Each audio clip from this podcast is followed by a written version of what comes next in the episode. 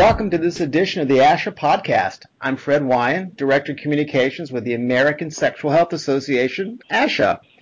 September is Gynecologic Cancer Awareness Month, which fits really well with our work, given that two of ASHA's programs, respectively, are the National HPV Resource Center and the National Cervical Cancer Coalition.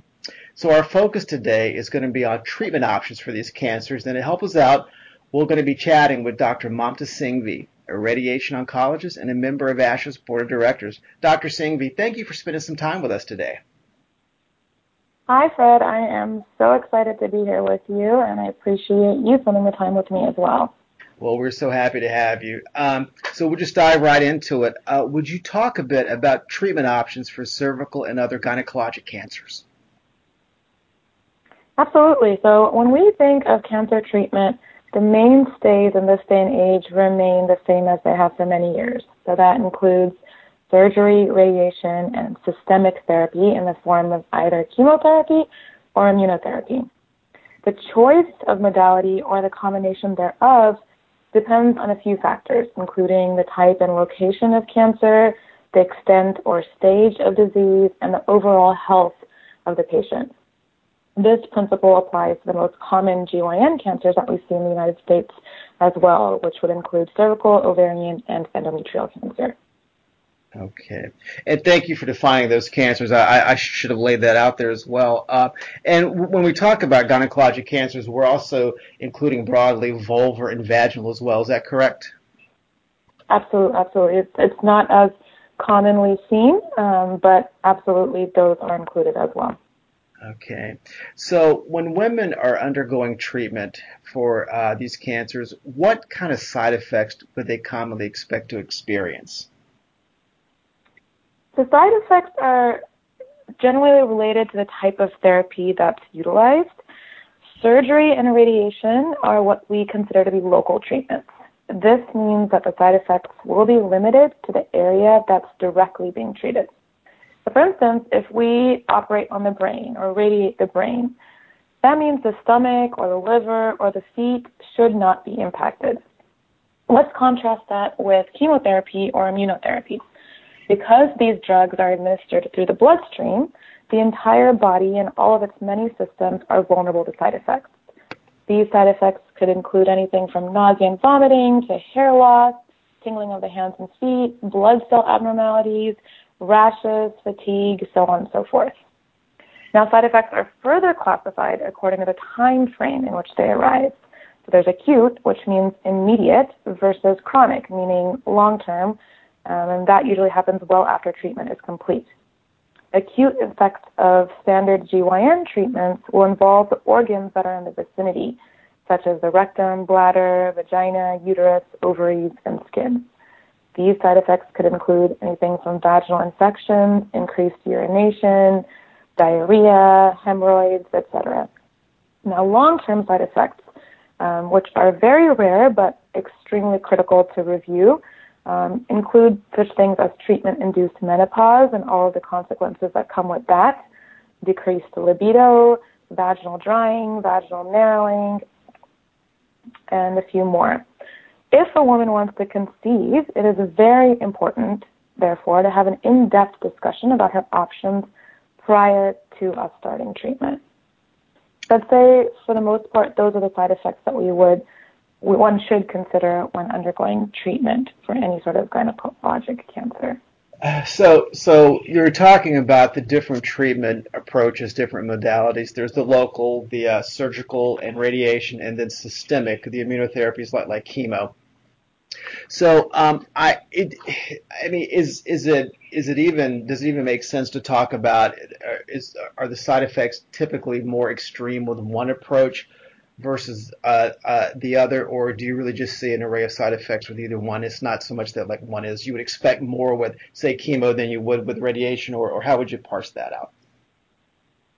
Um, I, I think that the best way to generalize that sort of question is to make clear that it's not generalizable and every single patient it's important to go over every potential side effect which unfortunately serves the purpose of oftentimes frightening the patient but we just can't predict as physicians who will react in what way.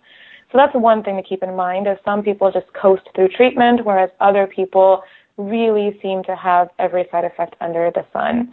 Um, that being said, one thing I can generalize is that patients who have dual modalities thrown at them, say for cervical cancer you're getting chemotherapy and radiation, they tend to fare a bit worse because your immune system, your body's being attacked um, on all fronts. So generally, the more modalities um, thrown at a patient, the worse they will do.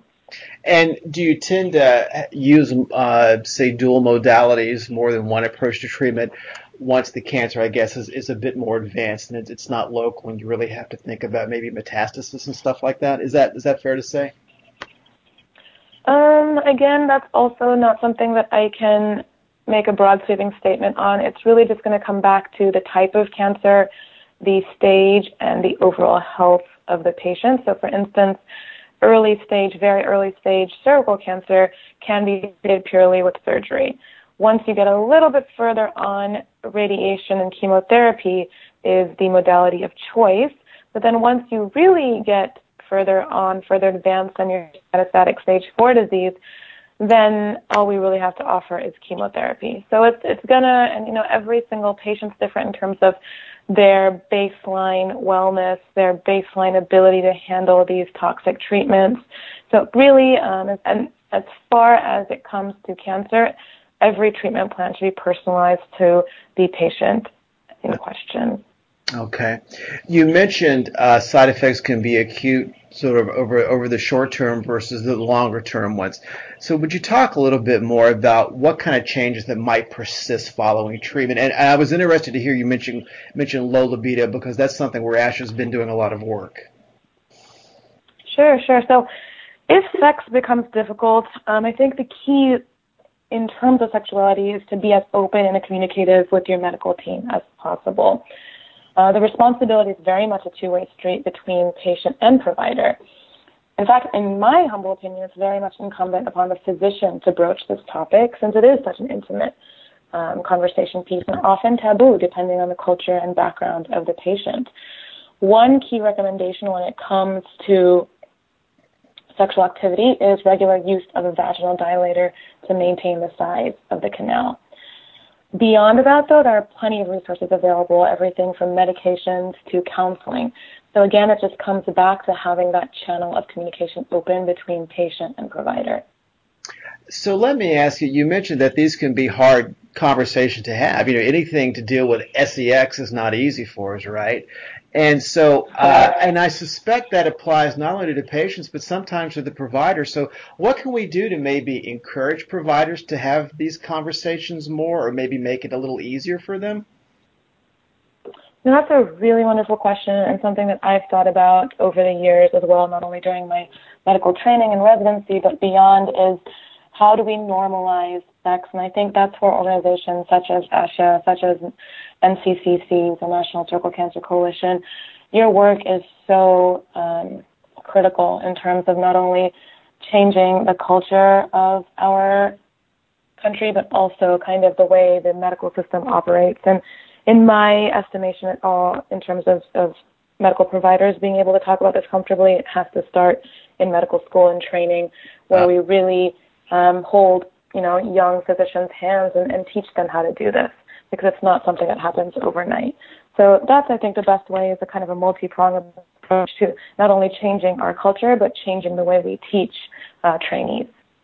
That's a good point, and you remind me of an article I read. I think it was last year, and I can't. It, it escapes me, so I apologize for that. But but the, the long and short of it was that in medical school curricula, we're really not spending a lot of time on sexual health. You know, it really gets short short shrift compared to to um, a number of other topics. So I think you're exactly right there. Starting early, you know, in training is really the way you sort of normalize the idea of talking about sexual health and matters related to sex, really really from day one. Um, so yeah, absolutely. absolutely. Yeah, and ASHA, uh, you and you mentioned ASHA and NCCC. Um, on the ASHA website, we actually have a portal for healthcare providers.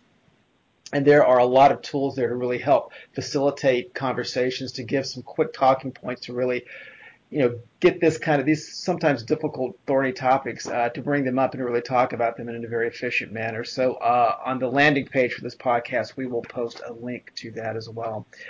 Let me. Okay, awesome. And I, I have a quick question for you, Fred. Sure. Is I feel like at some point ASHA has done CMEs for physicians, which stands for Continuing Medical Education. And I think it'd be really interesting um, and really valuable if we would be able to do that for physicians when it comes to precisely what we're talking about, having these discussions with patients, right? Because of course we can start to be idealistic and and change medical school curriculums, which in of itself will take you know, take some time, but what do we do with all the physicians who are already out there practicing? One of the CME that we've done is around HPV, and uh, it includes some like like patient like patient counseling messages, you know, for for physicians to use to talk. You know, what do you do when your patient's diagnosed, and you're going to have some conversations that may not be that comfortable. You know, so we've actually done some of that as part of a broader program, but you know, it might be good to do it as you're suggesting there, just just to let it stand on its own. So. Um, uh, duly noted. Thank you for that. Awesome. Thank you. Thank you for all the work that you guys are doing. Oh, absolutely, and and you know certainly you and the other directors really uh, empower and help us. Like doing this podcast is great. And the one one one thing I, I would be remiss if I didn't touch on this about partners of women who are undergoing treatment. So what about partners? What what do they need to know if their if their partner is undergoing treatment for gynecologic cancer? I mean, how can they support the patient? So, to me, and with the experience that I've had, the social network of a patient is most definitely the most critical cog in the wheel. So, this includes support in the form of family, friends, colleagues, coworkers, community groups, prayer groups, and more. Of course, the role of a significant other cannot be underestimated, just given the fact that we are discussing GYN malignancies. So to that, I would also recommend open channels of communication since this is a lifelong journey that both partners are going to be um, taking together. So Fred, just based on the fact of what we were just discussing about the difficult, you know, the challenging, controversial, however you want to frame it, that conversation piece of having discussions with patients about sex, I think the other thing that we need to focus on as a group, as a community, is the difficulty surrounding the conversation with vaccinations and specifically targeted to what we're talking about today is the HPV vaccination. So how can physicians talk about this with their patients um, so that they're most comfortable in dealing with whatever um, misinformation, whatever hesitancies that the patient and the community is feeling. So if we could maybe come up with, you know, a CME of just broaching difficult sexual topics so that physicians feel empowered and comfortable to have these discussions. And then what that ultimately will hopefully mean is better health metrics in the long term.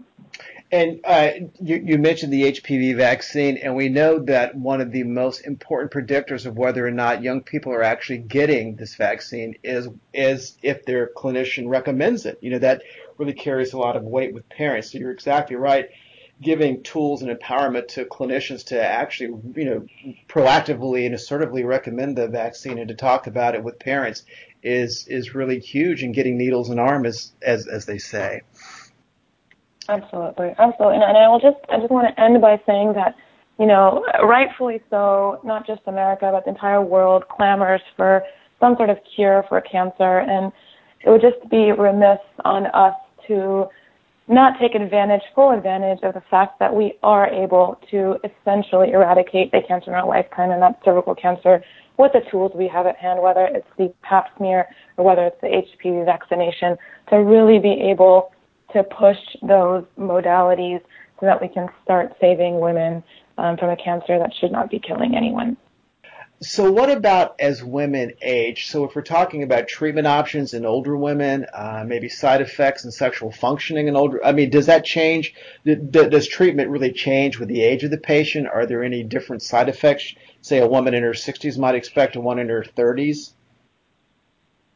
Uh, absolutely, and I think the best way to answer that is to liken um, GYN cancers with, say, prostate cancer. So when I'm advising a patient who will be undergoing radiation for prostate cancer, one of the most common side effects is decreased libido. And so the reason that we need to really specify that for older men is that it's decreased libido, sexual function is such a multifactorial kind of process, and age being one of them. So as women and men age, naturally libido decreases, naturally hormone levels fluctuate and change over a lifespan. So if you're talking about treating older women, then their baseline is already um, negatively affected, if I may mm. say. So adding any sort of chemotherapy or radiation will only serve to accelerate um, that decline. So I guess the, the, the kind of overarching theme there is just to be more mindful that older patients will experience this to a greater degree, perhaps. Okay. Dr. Mamta thank you so much for your time today. We really covered a lot of ground, and uh, I, as as things change and new new technologies come online, um, I, I, hope you'll come back and chat with us again. I would absolutely love to. Uh, thank you so much for having me, and I look forward to ASHA celebration of September Gynecologic Month. Thank you so much. And thanks to everyone who downloads and listens to this podcast. We'll have more to come throughout the month of September. Uh, so, so you know, check in with us often. We're online at ashasexualhealth.org, and of course, follow us on Twitter at InfoASHA, and be our friend on Facebook. You can also sign up on our website to receive our update emails, and we'll let you know what's happening in the world of sexual health as new resources develop, just like this podcast. So, until next time, this is Fred Wyand for ASHA. So long, everybody.